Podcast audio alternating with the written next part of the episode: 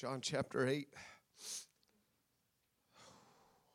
You stand with me. and Let's honor God's word. Uh,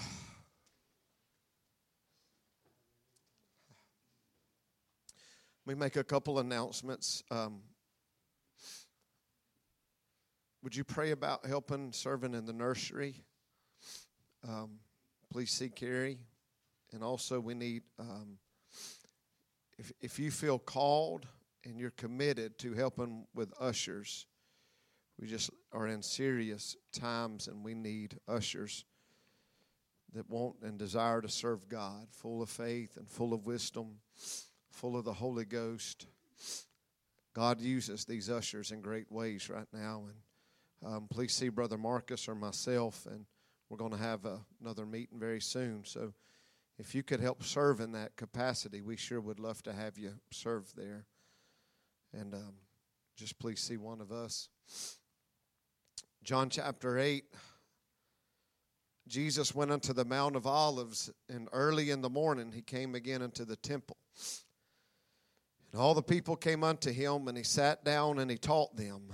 And the scribes and Pharisees brought unto him a woman taken in adultery.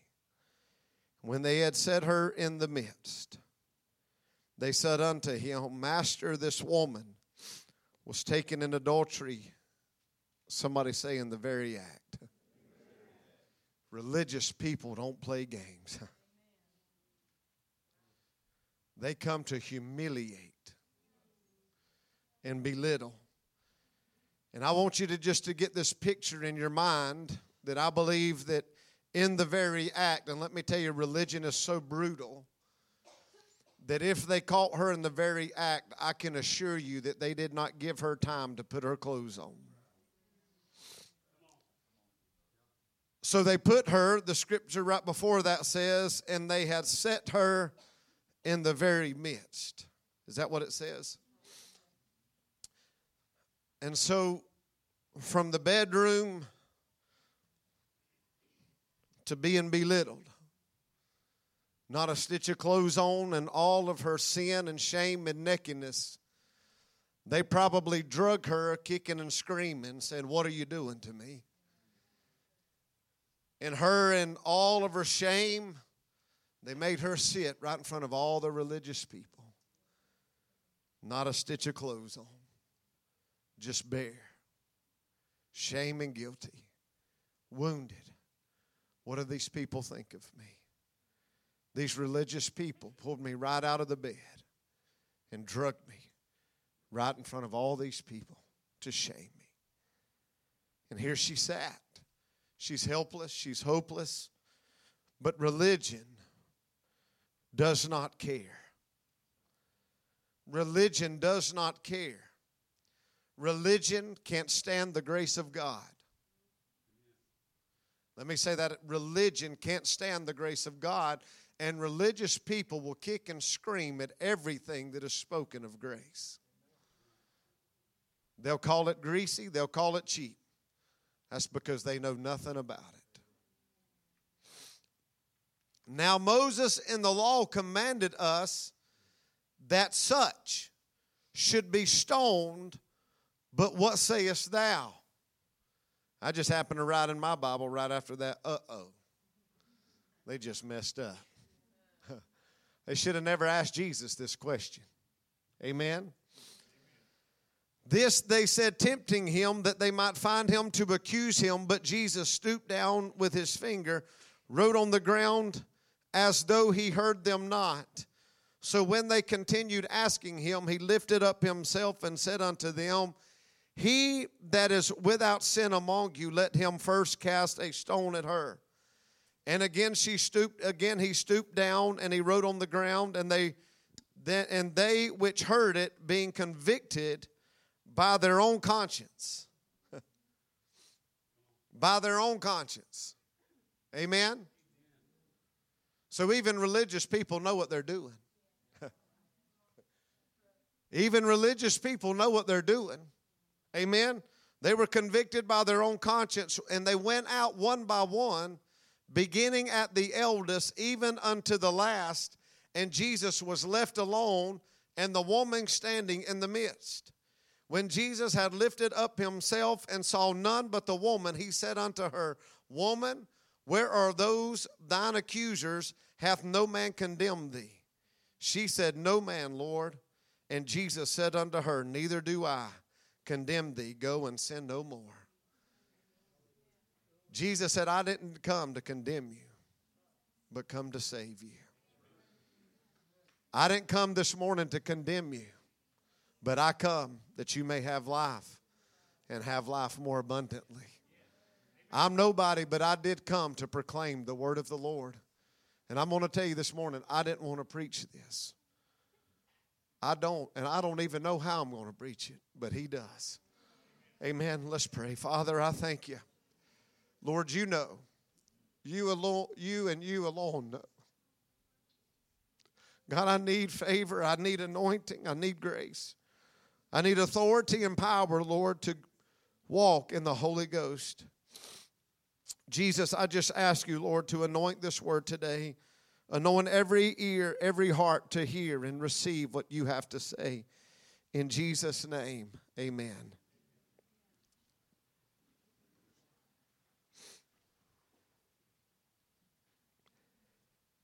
I panicked and I ran back to the house to get an old notebook and I was just in turmoil. So this thought has just been within me since Wednesday night and God dealt deep Wednesday night and sorry that I preached an hour and 50 minutes. I had no idea that I did. Amen. I had no idea. I said so I just thought all week I said, "Well, it's your fault. You just made it so easy to preach." Amen. On Wednesday night, you just kept making it easier and easier and easier. I told y'all I'd stop, and you said keep going. So, amen. Brother David said he could have watched three messages in that time. No, I'm kidding. He said, I went to watch yours, and he said, I realized it was two hours long. He said, I had to take a break halfway. And so, uh, amen. It was Brother Monty's fault. He, he shouted me on, didn't you? He said, It's just Wednesday night. Amen. No, thank you for just being here Wednesday nights. And my God, God is doing a deep work. Amen. He's just going deeper and deeper. And I said this Wednesday night. Um, I called to really just seek some guidance after I ministered. I mean, before I ministered on Wednesday night, and Brother Owen said, You have to minister there. He said, Because it's where God has your church. And he went on to say a great compliment. He said, I don't know anywhere that I've preached that God is going as deep as he is. And I remember it brought me back to a message that Brother Trevor preached here. It's time to go deeper because if any place in the river your feet are touching, then you're not let go of full control of the river. And so God is doing that. And so this morning I, I just I just I kind of titled this, but there's really not a title because this really isn't true, but it is the truth. The secret side of salvation. Now, there's really not a secret side of salvation. There's really not. But we make it one. Now, the Lord don't. And the Lord's going to expose all things and bring it out in the open. But it's the church that keeps a secret side of salvation. It's us that keep a secret side to our salvation. Amen? We do that. I said, we do that. But in the Lord's eye, there is no secret side. But we've been taught to keep secrets. We've been taught to hide. And so here is this woman bare. Here is this woman laid in shame. Here is this woman that has been drugged right from the bedroom and set right in the middle of all of these religious people. And here she is just shamed. And here's these religious people, and these religious people are saying, But Moses says to stone such a one. Moses said she is deserving to be stoned. And so, what were they doing? Not only were they wanting to see her killed, but they were trying to trap Jesus. You see, many of us try to trap Jesus to see what we can get away with. Many of us press issues with Jesus to see how far we can press something. And many times we'll try to use agendas of religion to do that. Many religious people will use religious things and religious rhetoric to try to justify our actions and behaviors of why we do what we do. That's what many of us do. But there is a secret side. And so I wonder whenever Jesus saw this woman, did Jesus say, Oh my God, look at her? It don't say any of that. But immediately Jesus was drawn to her, not in her flesh, but in her weakness and her wounds. Jesus didn't look at that woman in any sexual temptation or attraction come to him. Do you know what attracted Jesus to her? Was that these religious folks just drug her and all of her shame and all of her nakedness right out of the bed and drug her and set her right in the middle of all of these religious people. And Jesus said, Oh, he said, I'm about to step in. He said, I'm about to step in and I'm about to deal with these people. And so Jesus already knew. Let me tell you, Jesus knows everything. And so, whenever they begin to question Jesus, and Jesus stooped down and, and he began to write in the sand, here's what I would just begin to wonder as Jesus wrote down. I wonder if he wrote, Where's the man? I wonder if he wrote, Where's the man? Because how many people does it take for somebody to be in adultery? Two people. But only one was brought. Only one was brought to be sat in the middle. And so I wonder that not only the first time, but I wonder the second time if Jesus wrote again. Well, where's the man? You see, they didn't mention anything about him. You know why? Because I believe that the man that was in the bed with the woman that they shamed and exposed was probably one of the religious Pharisees that they said to him, Get up and put your clothes on. Get up and put your clothes on. And as a matter of fact, when you get your clothes on, then come with a stone in your hand because we're fixing to do away with her.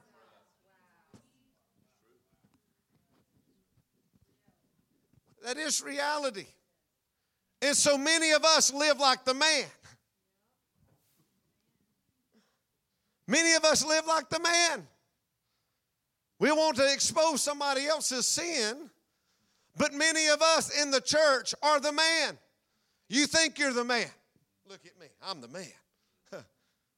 Many of us have a secret side to our salvation. We don't want to expose everything. Why not? And so, what do we do?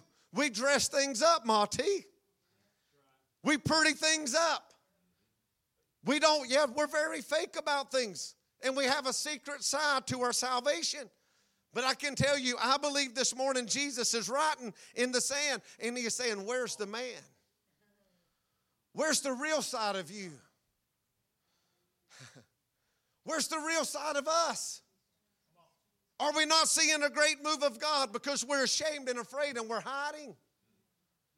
We don't want to completely be honest, and we wonder why we're afraid of the grace of God because it's easier to try to dress things up and act like everything is all right than it is to sit in the middle of religious people and be shamed and ridiculed and put down and beat down. Isn't it a whole lot easier to dress up and act like everything's all right? That's what we do all the time. We're all good liars.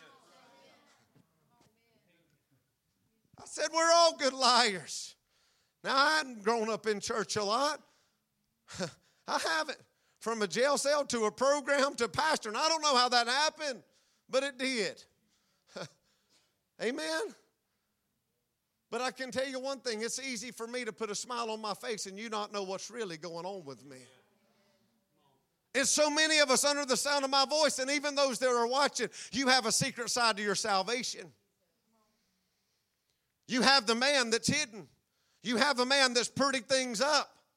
But yet you're okay with exposing some things. You're okay with exposing your wife or your husband, but you're not on. We want to expose everybody else. We want to shame everybody else, but we really don't want to deal with a man. We don't want to deal with that part of the problem, do we? Because we get afraid. We were taught to hide. Genesis chapter 3. Were we not taught to hide? From the very beginning of time. What do we hide from? The presence of God. You're not hiding from the call of God. Let me tell you, you're not hiding from even your wickedness. You're hiding from the presence of God because we know in the presence of God, God is going to expose our wickedness. You cannot go into the presence of a holy God and not see yourself for who you really are. But what should that do to us? You know why people won't come to the house of God? Because they don't want their sins exposed. And so it's a whole lot easier just to tune in on your couch, on your television, and watch it from there. Because you know there, there's not going to be the same conviction as there is here. And you know there, people's not going to hold your feet to the fire. Amen. So it's a whole lot easier. Just wear your PJs. There's no accountability. There's nobody to push you to the things of God. And so we're taught to hide. What are we hiding from? The presence of God. I promise you, you may have heard them songs on the internet, but you're not going to feel what I felt this morning in the house of God. Amen. I said we hide and we're good at hiding and we can justify being the man. Genesis chapter 3, verse 8 says, And they heard the voice of the Lord God walking in the garden in the cool of the day, and Adam and his wife hid themselves from the presence of the Lord amongst the trees of the garden. And the Lord God called unto Adam and said unto him, Where art thou? And he said, I heard thy voice in the garden, and I was afraid because I was naked and I hid myself. The Hebrew word for that word hid there means to withdraw, to hide oneself, to draw back, to thicken, or to harden. There's a lot of church folks in church that their heart has become thick and hard and you sit there and you hide behind it in all of your little religion. When the presence of God desires to soften our heart and melt our heart where there's nothing left to be exposed. But let, let me tell you something. If we could all get to the place where I don't care if you see who I am, I really don't care what you think about me. You didn't save me to begin with. You didn't call me to begin with. And I don't mean that in an arrogant way. There's nothing good in Jerrigan, nothing good. So say what you have to say. You're right. Devil, say what you have to say. Everything you have to say. You're right, devil. I am unworthy. I am no good. I have made mistakes. I have been the man. I'm tired of being the man. I'm ready to be the woman. And if I got to be exposed and drugged out of the places I've been called, then my God, because there's only one that ended up standing in the face of Jesus. And Jesus, on behalf of that woman, and looked at the religious ones, and they dropped their stones and walked away. I didn't see where the man was before Christ, but I did see where the woman was. Hallelujah. So, what about your man? What about your man? Where's he hiding? What's he hiding? you think you can really hide from God? Where art thou? Where you at, Adam? Where you at, Eve? Where you at? Some of you so on edge, you're trying to hide behind fig leaves and you're miserable. You're sick and tired of playing the hide and seek game. You just truly want all of God. You're tired of dressing up, prettying up. You know you are. Michael Scott, you're tired of hiding, brother. I was glad to see you walk through that church door. You've been hiding. You've been hiding, brother. Why? You ain't got no reason to hide. People love you. Got no reason to hide. People love you. Why do we hide? We get hurt, we hide. Amen. Well, you gonna hide your wounds and lick them by yourself? We all get hurt. Who in here hadn't been hurt by, by people? Anybody? How many of you hadn't been hurt at Grace Fellowship Christian Church? Anybody? How many people has Jared Jenkins probably hurt your feelings? All of us? Amen. I hurt my own feelings. Amen. I'm being serious. But what are we going to do? Keep being the man? Be the man, you go right to hell. I said, keep being the man, you'll go right to hell. I promise you. You keep being the man. If I be the man, I'm telling you, I'm telling you, we're going to die and go to hell. And you're going to look pretty doing it. But we're all going to come before Jesus Christ. We're all going to stand before him. And I promise you, no matter what that woman looked like, she walked away forgiven and free. But I'm telling you, that man walked away bound. That man thought that he was free. That man thought he was free, oh, but he was truly bound. I'm telling you, some of you's gonna walk out of this service this morning, and I'm telling you, you're gonna think that you're leaving free. Whoo! I made it out of that service. Oh, I made it out of there. He didn't call me out. He didn't come to me. Oh, I'm telling you, the Holy Ghost ain't gonna miss nobody. I said the Holy Ghost ain't gonna miss nobody. If it was up to me, I'd have preached out of the book of Genesis. I didn't want to preach this message. I don't even know how to preach it, but I'm telling you, the Holy Ghost of God knows there's some men hiding in this house this morning. Some of you men's playing games, some of you women's playing games. You're the man. It's time you quit being the man. Because Jesus is writing in the sand this morning. He said, Wonder where the man is. Wonder where the man is. I'm not being mean saying that you're going to die and go to hell. Hell ain't for you, hell ain't for me. The Bible said hell was for the angels that came down with Satan. Amen. Hell's not for you. But I'm telling you, keep prettying things up, act like everything's all right, hiding behind your 401k and your bank accounts. None of that matters. What if the rapture takes place tonight? Everything you had, everything you had could have been invested in the kingdom of God. You'd have had more crowns laid down at the feet of Jesus. Amen. I'm not after your money. God's always took care of this place. But I'm telling you, our perception has to change. We hide behind things and we're really the man and we're hiding behind everything. And God said, I just want you to be bare before me. Are we truly afraid to just be here? Why? You don't want people to know the real you? You want people to know what you've been doing? That's right. None of us do. None of us really want others to know what we're really doing. we're shamed. Oh, but there's such freedom right here.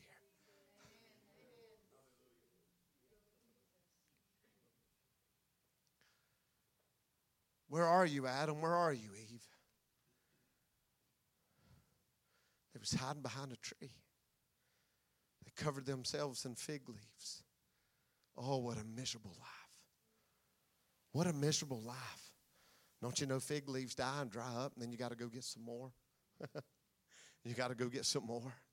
And you got to go get some more to keep trying to cover things up in your life. Are you just tired of that life to constantly over and over and over? I'm tired of doing the same thing over and over. I'm tired of hiding from my family over and over and over. Are you tired of hiding your phone when your wife comes by and picks it up, man? Whoop.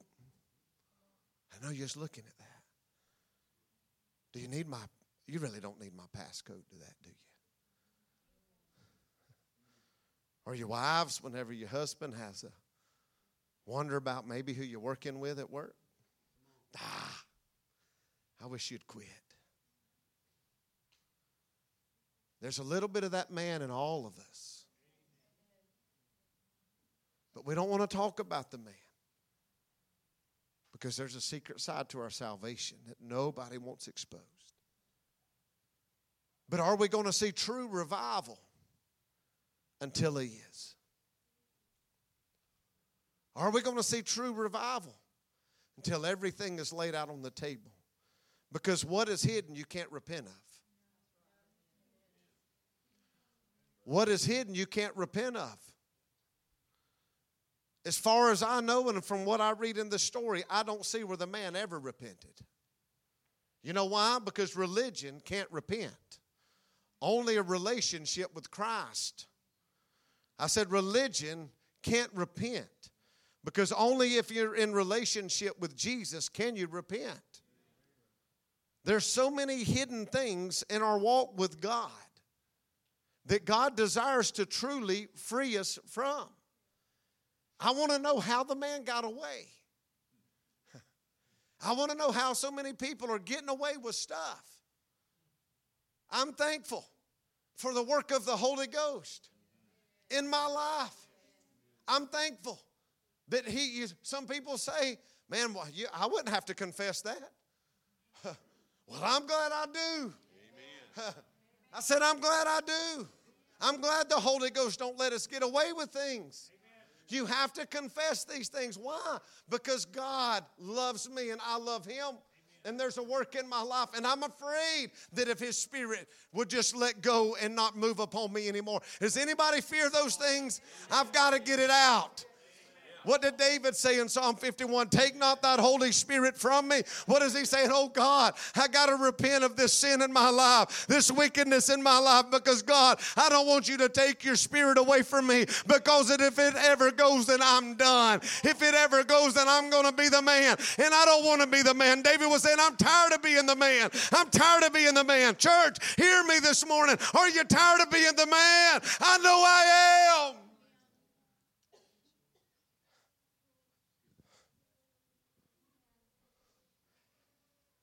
We're taught to hid. It's our nature. We withdraw to hide ourselves, to draw back, to thicken, and to harden. It is our nature when we get hurt to pull back. And when you pull back, your heart begins to get hard. People say you don't have to be in church. That's a lie straight from hell. Don't come to me and talk to me about that lie. I ain't got time for it. You know why you don't want to come? Because you like being the man. There ain't but one other reason. That's why you like being the man. You can hide out and you can justify it all day long. But I'm telling you, it's sin. And if you're in love with Jesus, then you'll be uh, involved with that body. I promise you, you can't be separated. You can't be. This is proof. Adam and Eve, they were in the presence of God, right relationship. They sinned, and what immediately happened? They hid. Sin causes us to hide. We hid ourselves. I hid myself, and he said, Who told thee that thou wast naked? Hast thou eaten of the tree whereof I commanded thee that thou shouldest not eat? And the man said to the woman, Whom thou gavest to be with me, she gave it to the she gave me of the tree, and I did eat. If you look at the story of Jonah, the Bible says that Jonah fled from the presence of God. Jonah didn't flee from the call of God. Jonah fled from the presence of God. Why? Because Jonah knew that in the presence of God, what was going to happen? God was going to keep telling him the same thing go to Nineveh. Go to Nineveh. Go to Nineveh. Well, guess what? He got tired of being in the presence of God because God didn't change his mind. God's not going to change his mind about your life. what God said to begin with is what God's going to say the second time, the third time, the fourth time, and the fifth time. I don't care. If you want to keep being the man, keep being the man. But whenever you get ready to be the woman and get exposed, guess what God's going to say? Hey, finally got you before me where I wanted you to be the whole time. And I promise you, the call is going to be the same. His love is going to be the same. His mercy is going to be the same. His grace is going to be the same. I'm telling you, He's the same God, and He changes not. He's the same yesterday, today, and forever. And when God got a hold of Jonah, it was the same call go to Nineveh and preach. But Jonah fled the presence of God. We're good at playing religion, we're good at just dealing with fig leaves. Listen to this, and the whole time while judging those that are bare before us. Many of you have fig leaves on you today, and you're steady judging me right now. Some of you don't like what I'm saying whatsoever. You with all your fig leaves on. Huh. Ain't that right? We judge churches with the presence of God. We judge churches where the gifts operate in the Holy Ghost. I wonder why that is. Because when I'm the man, the Holy Ghost speaks through tongues and interpretations or through prophecies or through people or through the body or through the pastor, where the Spirit of God is active and operating. Whenever I'm the man, I get called out. Amen? And so we begin to judge those things. I can tell you the Holy Ghost will expose fig leaves. But is he just trying to expose it to expose it in a mean way? No, he's saying there's a sacrifice. there's a covering that I desire to wash you in. Amen. But we're good at playing religion. We're good at playing religion Amen? John chapter 8, turn back there with me.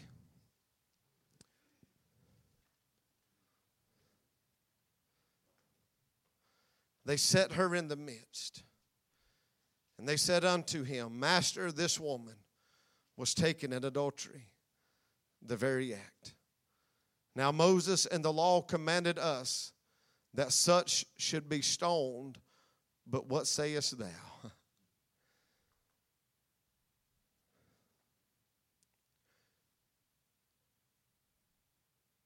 This they said, tempting him, that they might have to accuse him. But Jesus stooped down and with his finger wrote on the ground as though he heard them not. So when they continued asking him, he lifted up himself and he said unto them, He that is without sin among you, let him first cast a stone at her. I believe this morning in this house, Jesus has lifted himself up. He's lifted himself up.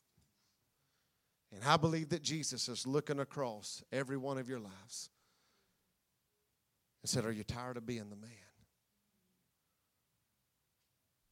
Are you tired of hiding? Are you tired of playing games with God? Are you tired? Miss Tammy, will you come here this morning?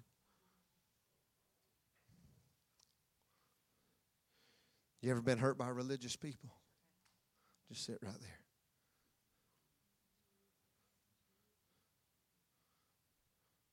What would religious people do? And here's what we do a lot.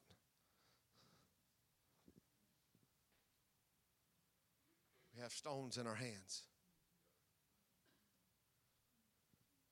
Some of you's doing that this morning. You hurl accusations. Just imagine her bearing all of her shame and all of her guilt. And I'm sure it just wasn't some little quiet little stone throw. Look at this woman! Don't you know her shame? Don't you know what we called her doing? Just look at her. Just look at her. Just look at her. Come on, somebody help me. Come on, I know there's some men in here. I know there's some religious folks in here. Come on, throw a stone at her. Make you feel good? But yet, that's the way we operate in church. That's what we do when we don't expose the side that nobody knows about. That's what we do when we keep being the man. We just keep on and we keep on. And the whole time the Lord said, But I want to change seats with you.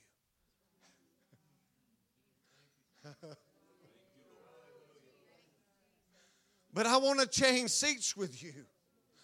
But you're too busy running away. You had time to get up and put your clothes on while she's stripped down in her shame and her guilt and her sin. And she's laid bare before all of you. And Jesus said, I just want to trade places with you, but you're too busy hurling accusations and trying to hide and play games in your little religion, and you wouldn't dare call yourself religious, though.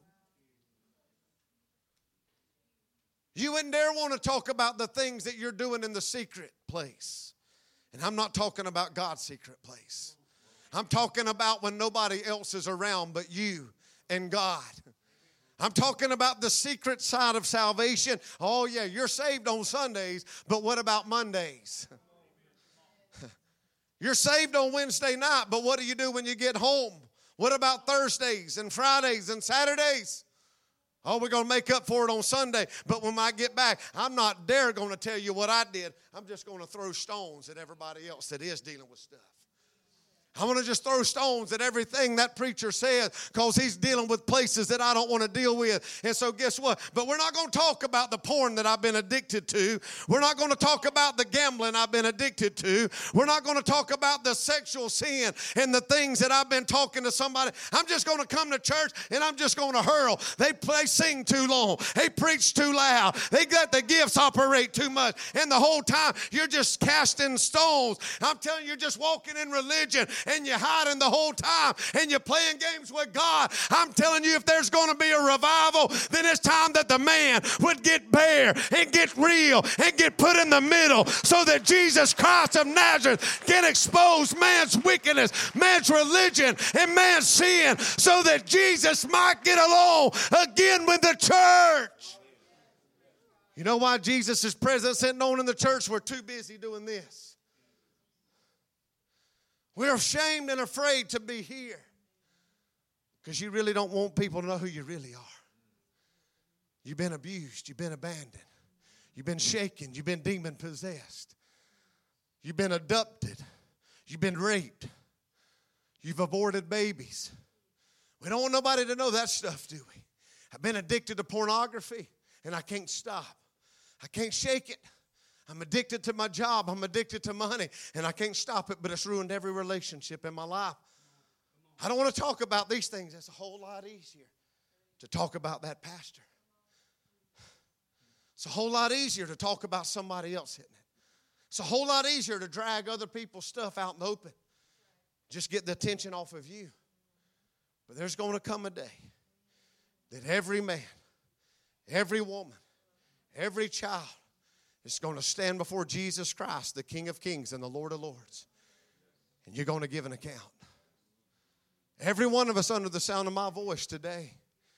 And as far as I read in John chapter 8, I'd never see where the man stood before Jesus. I never see anything. And I know that Jesus' heart was drawn to that man. It had to be. It had to be. I don't know what he wrote. It don't say where he wrote, but I just wonder if he wrote, where's the man? Where's the man at? Because adultery takes two. Adultery takes two. Can I tell you, adultery takes two. Where's the man? Where's the man? Where are you really at today? Are you hiding from the presence of God? Are you hiding? Are you playing games with God? Is somebody else taking the pressure and the heat off of you so that you really don't have to deal with you? Is your little porn that good to you that you don't want free from it? All the little stuff that we, the Holy Ghost, dealt with Wednesday night, did you really let go of everything if you were here? Or did you hold on to some? That one thing, ah, that one thing, the rich young ruler, that one thing he had. He just wasn't ready to let go of that. Nobody knew about that, did they? No, it was kind of one of those things behind your back that nobody saw until you turned around. And when you turn around, everybody sees it. You see, the Bible says he walked away sorrowful.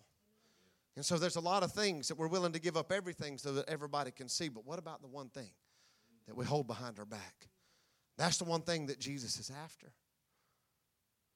You ever felt like that woman before? Religion Religion kills this woman. Religion kills people in churches that are vulnerable and real. Religion will tell you to pretty the thing up. Don't you ever expose what's really going on in your life. Religion will say, dress it up and run away so that nobody knows what's really going on. Religion would say, don't you dare confess that to anybody. Well, let me tell you, the only way that I found to get freedom is by confession of our sin one with another so that you may be healed. That's the only thing that I found. Jesse Brown, you got a call of God upon your life. How long are you going to hide? There's a call of God on your life, and it hadn't changed. But it's in the presence of God that the same thing God said many years ago is going to continually come back to what it's always been. What it's always been. It's the same thing and always be the same thing. It's not going to change. Those things aren't going to change. The call of God is the same yesterday, today, and forever. God's love is the same yesterday, today, and forever. How long are we going to keep being the man, church? Do we truly want revival? Do we truly want revival? You know, my picture of revival isn't a lot of pretty folks dressed up, looking right?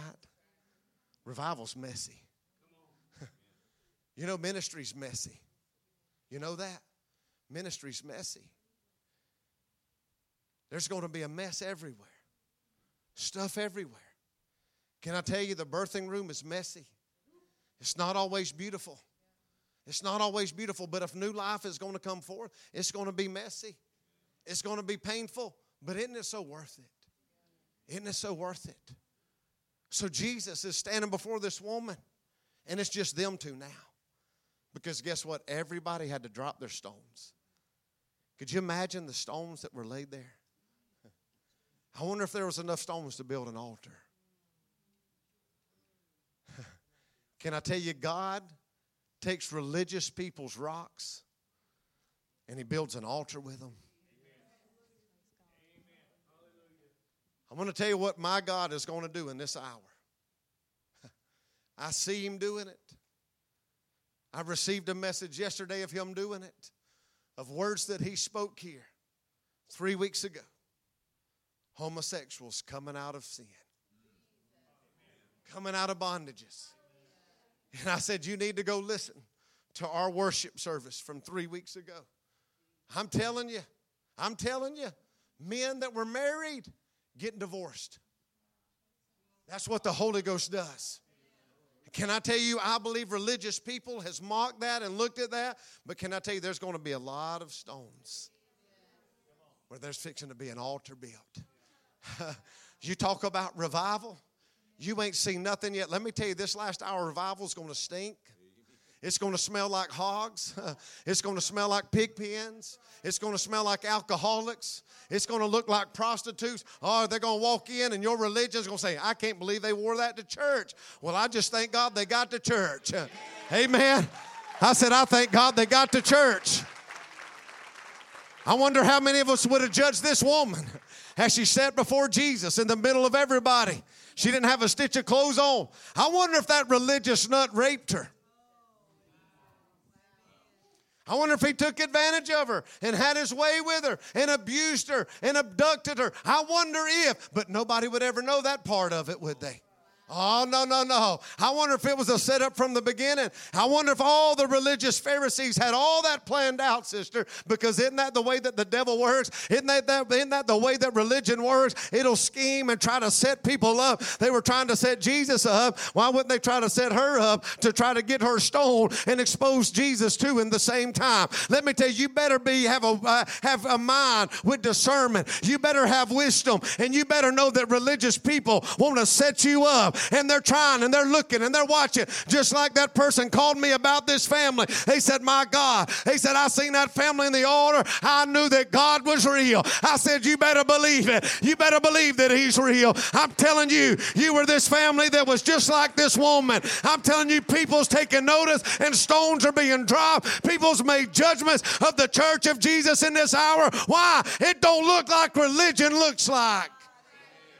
Religion can't form this, can't fashion this, and guess what? It can't control this. Amen. But I tell you what will happen. Here's what I see, Sister Tammy. Stones that been thrown at you, drop.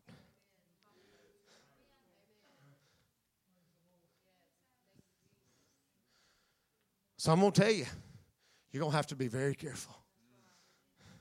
You hear me. Hear me, hear me, hear me. Hear me, hear me, hear me. Hear me. It's not going to look like you think. It's not going to work like you work. And it ain't going to look like your grandparents did it. it ain't going to look like your daddy did it. It ain't going to look like your mama did it. No. The man is gone. The wineskin is changing. The wineskin's being formed, and there's new wine being poured in a vessel. So it's not going to be what you've always thought church to be. It's not going to be religious. Some people's going to be just drug in, just like this. What will you do? What will you do? What will we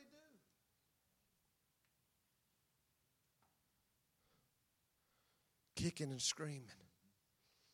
I wonder what kind of noise this woman was making. Don't expose me. Don't shame me.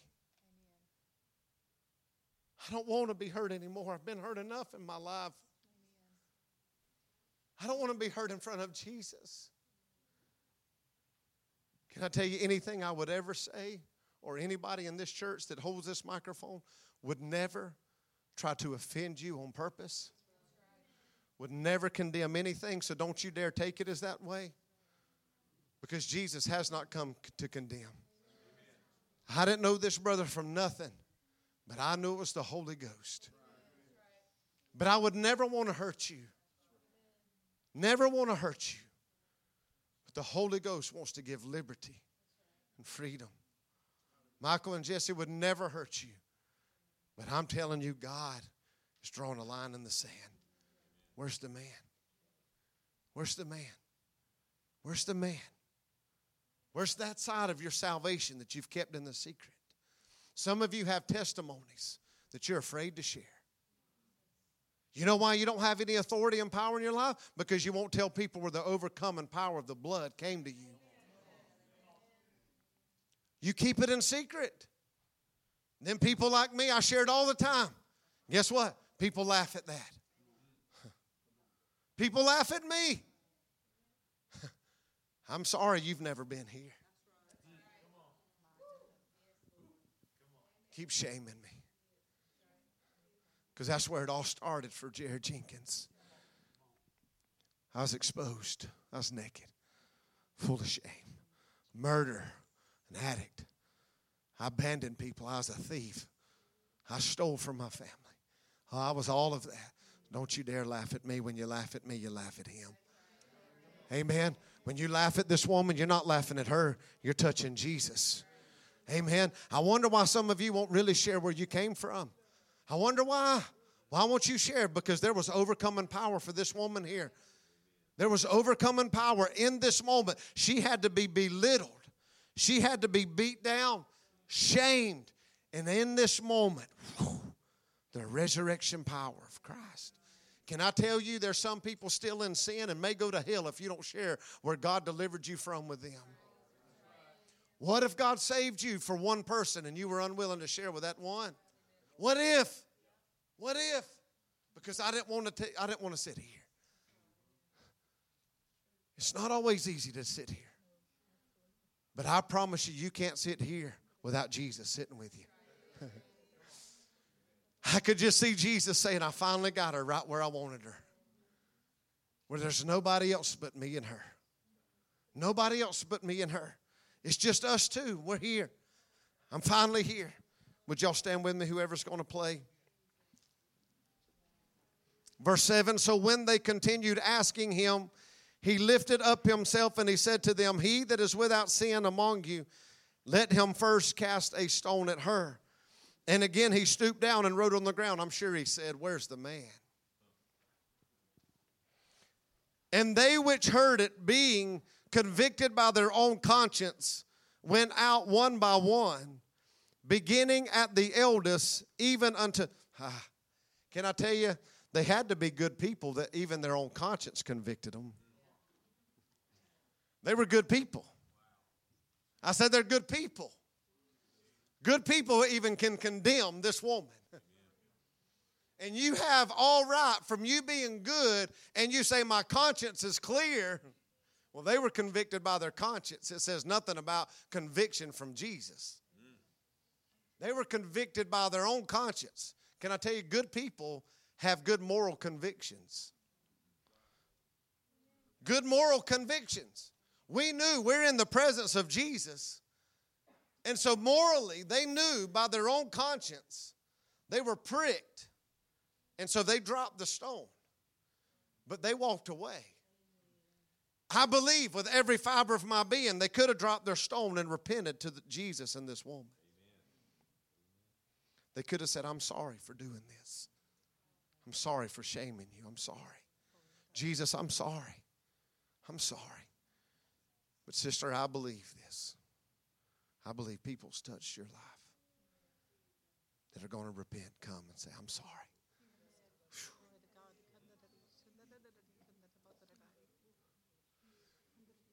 Let me tell you, the bread of life always shows up and gets in the middle. the bread of life will always show up and get in the middle of everything. He'll always make himself real. The bread of life got in the middle right here. This Jesus. And they which heard it, being convicted by their own conscience, went out one by one, beginning at the eldest, even unto the last. And Jesus was left alone, and the woman standing in the midst. When Jesus had lifted up himself and saw none but the woman, he said unto her, Woman, where are those thine accusers? Hath no man condemned thee? She said, No man, Lord. And Jesus said unto her, Neither do I condemn thee. Go and sin no more. This morning, this morning, Jesus desires for you and I to go and sin no more. He desires, and can I tell you, you can do that.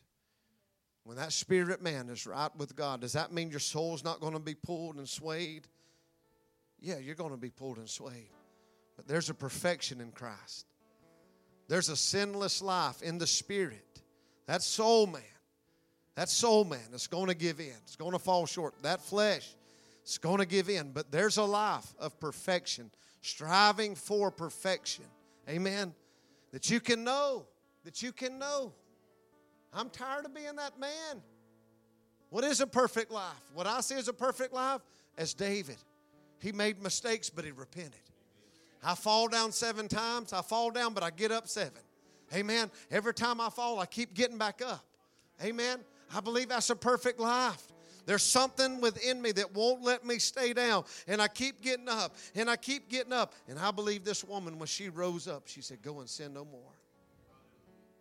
Don't live in shame, don't live in guilt. But I know when this woman came to this place, she was kicking and screaming. Don't embarrass me. Let me put some clothes on. Let me cover myself up. And I could just hear those religious people, no, no, we're going to make sure you're exposed just like we found you. Church, this morning, are you tired of hiding? Are you tired of hiding? Every head bowed and every eye closed.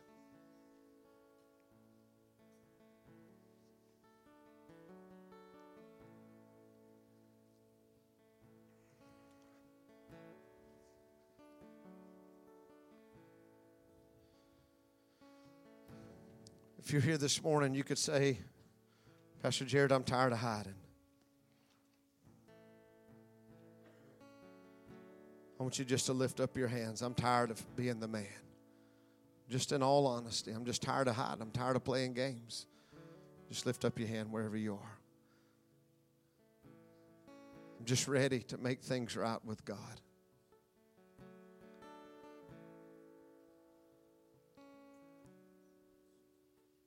I'm going to ask a very personal question. Every head bow and head bowed and eyes closed. I want you to be honest with me.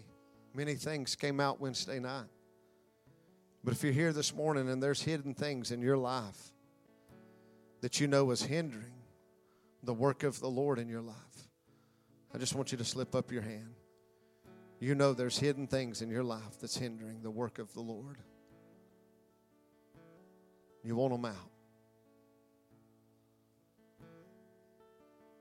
Several hands that were raised.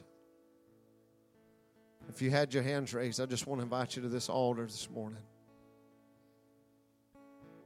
You don't have to hide anymore. I believe as you step, I believe the grace of God is going to meet you. I believe that. God's going to begin to loose people's lives. You're willing, you can just come to this altar and you can just expose it to the Lord. Just lay it down at His feet this morning.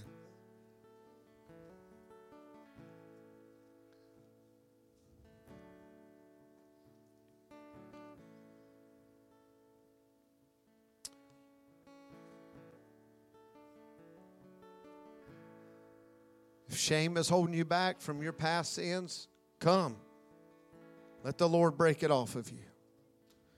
If there's guilt, if there's strongholds, come and let the Lord break it off of you.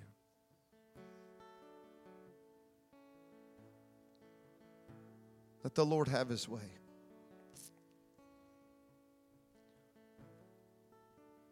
Now, these that came, there's many that are still standing. If you're ready to see revival in the church, and you're ready to say, Lord, I don't want to be one of the religious ones that would judge what God's about to do and what He is doing, I want you to come and stand behind these here. If you'll lay your hand on them,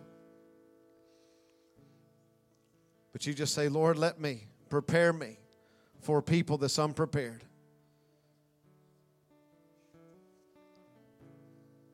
And just start believing the Lord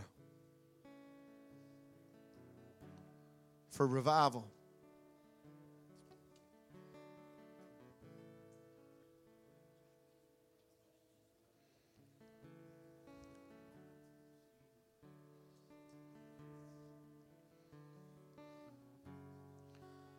I've heard testimonies recently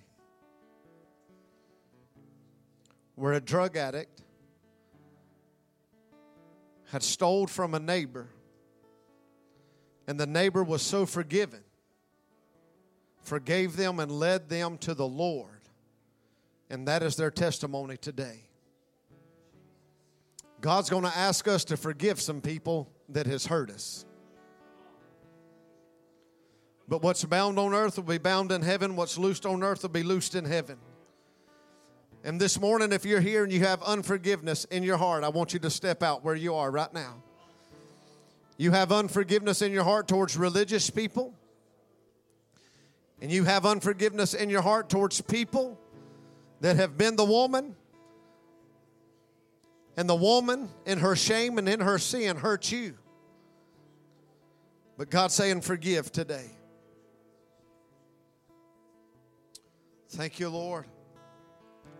Let's just worship Jesus all over this house this morning if we can. Thank you, Lord.